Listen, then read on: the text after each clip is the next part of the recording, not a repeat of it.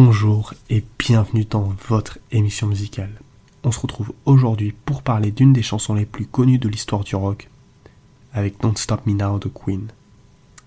La chanson a été écrite par Freddie Mercury lors d'un séjour à Montreux en Suisse. Elle a ensuite été enregistrée au studio Super Pierre de Nice en France lors des sessions pour l'album Jazz en 1978. Elle a été produite par le groupe et par le producteur Roy Thomas Baker. Les paroles parlent de quelqu'un qui se sent surpuissant avec des phrases comme un tigre défiant les lois de la gravité et voyage à la vitesse de la lumière. Ce qui reflète toute la philosophie de Mercury qui a toujours voulu vivre sa vie à fond. Cela s'explique certainement par le fait qu'il a été élevé dans une famille très stricte. De nombreux témoignages racontent comment la vie de Freddie Mercury peut se résumer à faire la fête à fond, avec beaucoup d'alcool, de drogue et évidemment de sexe. Don't Stop Me Now et l'incarnation de son mode de vie. Après cette courte introduction, maintenant intéressons-nous de plus près aux différentes parties de la chanson. La chanson commence donc par cette célèbre intro, lente au piano, où Freddy expose sa grande capacité vocale. Et puis d'un seul coup, le tempo s'accélère, place à quelque chose d'incroyable, quelque chose dont on n'a pas envie que ça s'arrête. Les paroles tout au long de la chanson, vous l'avez donc compris, parlent du mode de vie de Freddie Mercury, dans le premier couplet, il se compare à une étoile filante, ce phénomène rare dans le ciel qui attire l'attention. Dans la vie, c'était le cas de Freddie Mercury. Quand elle montait sur scène, le public n'avait Dieu que pour lui. Queen est fortement attaché à son image, à part peut-être Brian May qui lui aussi est resté célèbre.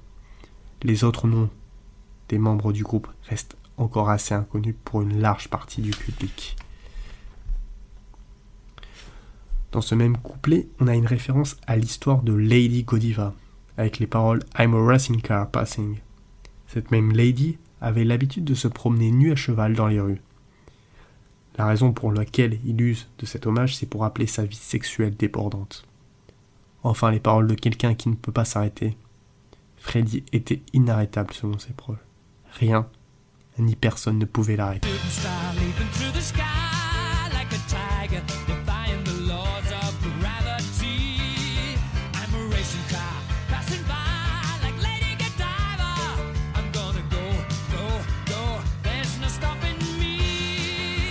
Le pré-refrain, le vers final, I wanna make a supersonic man out of you, qui devient I wanna make a supersonic woman of you, ce changement voulu entre man et woman est une référence à la bisexualité du chanteur.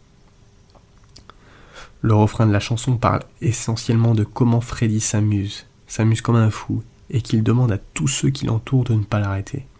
Peut-être que sa vie de fêtard lui a permis d'échapper au vide de sa vie amoureuse. Bien que la vie de Freddy se soit arrêtée brutalement à l'âge de 45 ans, alimentée par les actions dont parlent ses paroles.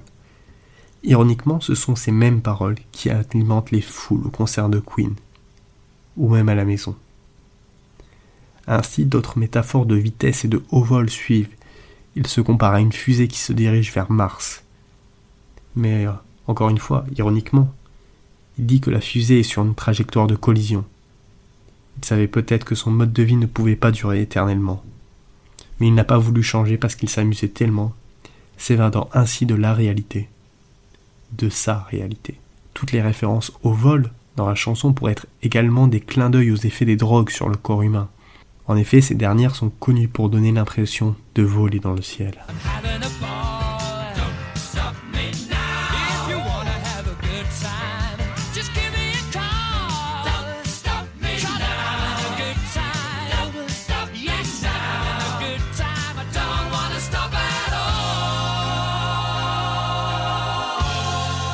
I'm a sex machine, ready to reload. Littéralement en français, je suis une machine de sexe, prête à dégainer. Ici, cette phrase peut se être encore une fois liée à l'érotisme du style de vie flamboyant de Freddie Mercury et au fait qu'il organisait. Brian May a parlé de ses fêtes dans une interview. Prendre beaucoup de drogue et avoir des relations sexuelles avec beaucoup d'hommes. La prémisse de Don't Stop Me Now pourrait également s'appliquer au groupe Queen lui-même, à l'époque de cette chanson, Queen faisait sensation dans le monde entier. Le groupe était reconnu, on lui réservait des concerts et l'argent coulait à flot. Ils étaient à l'apogée de leur célébrité et continuaient à monter en puissance. Il est bien connu que Freddie Mercury est à l'origine du succès de Queen en tant qu'auteur, chanteur principal et génie créatif. Ce qui différencie Queen de tous les autres groupes. Il est donc normal qu'il considère qu'il ne peut pas s'arrêter pour le bien du groupe. Après le décès de Freddie Mercury en 1991, le groupe a failli se séparer. John Deacon, le bassiste du groupe, s'est retiré en 1997 après avoir rendu hommage au groupe dans leur première chanson originale depuis la mort du chanteur. No One But You, Only the Good Die Young. Et le groupe n'a pas sorti d'album original depuis 1995, qui contenait aussi principalement des voix enregistrées par Freddie Mercury avant sa mort. Cependant, Brian May et Roger Taylor continuent de faire vivre l'héritage de Queen en faisant des tournées avec Adam Lambert comme chanteur principal. Tout comme l'histoire de Rehab d'Amy Winehouse, celle de Don't Stop Me Now de Queen est étrangement tragique avec le recul. Le clip de la chanson, quant à lui, a été dirigé par Jorgen Klipsten, clip tourné après un passage du groupe au Forest National en Belgique en 1979. Clip assez primaire avec une seule caméra, comme beaucoup d'autres clips à l'époque, mais contrairement aux paroles de la chanson qui se focalisent beaucoup sur Freddie Mercury, ici le réalisateur montre la même importance pour les quatre membres du groupe. Voilà, c'était tout pour cet épisode sur Don't Stop Me Now de Queen. J'espère que vous avez apprécié. N'oubliez pas de vous abonner et de partager. C'est le meilleur moyen d'aider la chaîne.